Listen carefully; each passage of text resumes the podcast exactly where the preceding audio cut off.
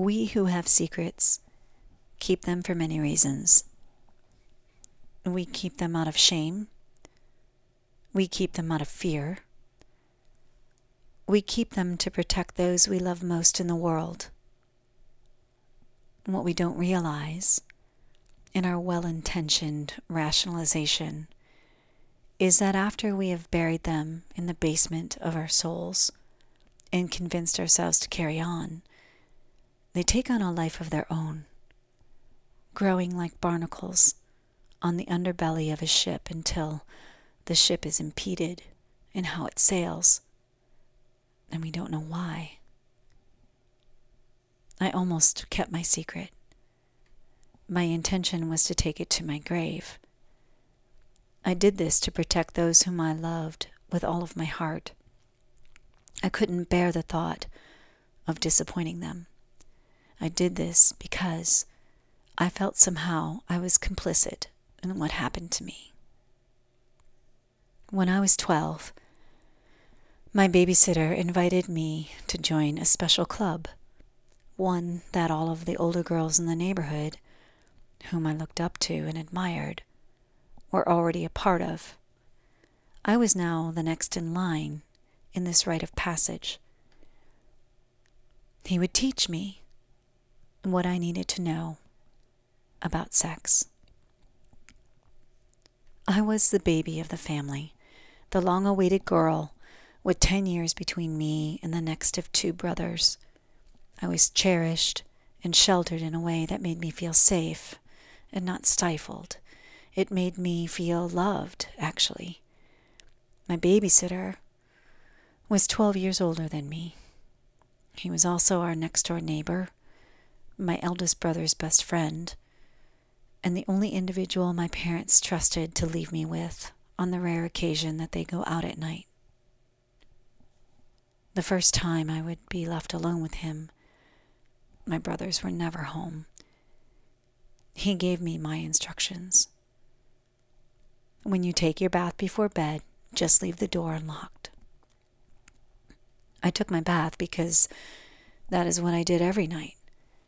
I was nervous and my heart was beating out of my chest. I held my breath as he knocked on the door and then tried to open it, only to find it locked. Carrie Lynn, I heard him say, laughing. Open the door. I sank below the water as he tried to jiggle the handle open. Carrie Lynn. More laughter. You've got to open the door if you want to belong to the club. I was paralyzed and watched in disbelief as his arm reached through the hall closet into the little door where my father kept his brushes and Brut aftershave. He must be standing on the shelf of the linen closet, I realized. I tried to hide under the bubbles, but in a few seconds' time, he was grinning his wide, gummy grin and sitting on the toilet lid next to the bathtub, unbuckling his pants. Within the year, I was taught how to French kiss, what a penis looked like and where it belonged, how to make it hard and how to give a blowjob. He seemed to delight in my disgust. My best girlfriend at the time was doing her own exploration with a willing boy our age, sneaking out of her second floor bedroom window down a tree to meet him in the middle of the night.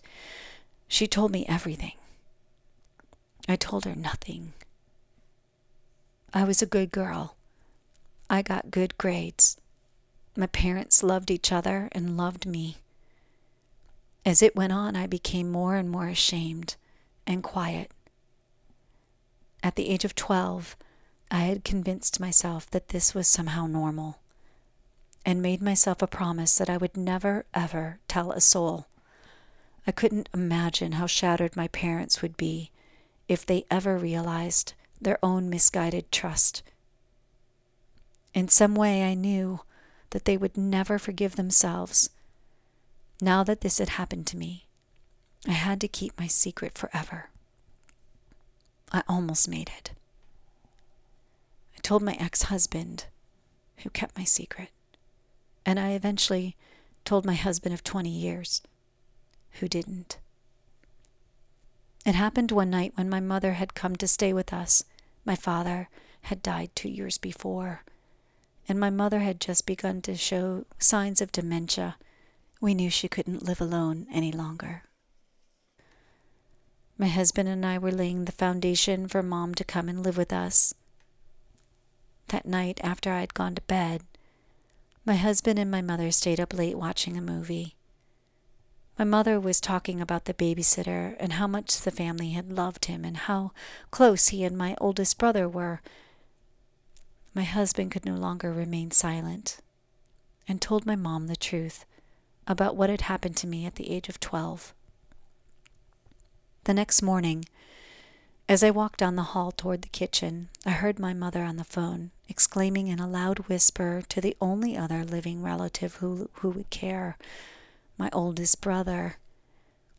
Carrie Lynn, molested by Mike, the neighbor. Yes, I know. Her words trailed off as I turned on a heel and ran to the bathroom, where I collapsed onto the cold tile floor and promptly threw up into the toilet, heaving until there was nothing left. I sobbed out loud and cursed my husband, who was already gone for the day. When the emotion had finally subsided and I was able to gather my composure and strength, I went to my mother, my head hanging in deep shame. She cupped my face in her hands gently and searched my eyes, hoping perhaps it wasn't true. Then, seeing my validation, she wrapped me in her arms, tears falling onto my shoulders, and said, I'm sorry, Carrie Lynn. I'm so sorry I couldn't protect you. In this suspended moment in time, my mom's mind was as clear as a bell. We were merely two women with a lifetime of love between us who had wanted nothing but to protect the other. In the ensuing days, everything changed. I felt lighter and deeply relieved of my burden. I summoned the courage to speak to my brother about it, addressing his confusion with what I hoped was tenderness and patience. My love for my mother deepened, if that is possible. I forgave my husband and in time went to him on my knees with gratitude for what he had done, once I was able to fully appreciate the gift that it was. My empathy for those who have endured abuse of any kind stretches as wide as this universe. I understand intimately why these secrets are kept for years, for decades, for life. I almost kept mine. Almost. The memory of those raw moments with my mom are among my most cherished. I am so glad I could tell her my truth before she died. It takes courage to speak the truth. I tell my daughter all the time be brave. She's 12.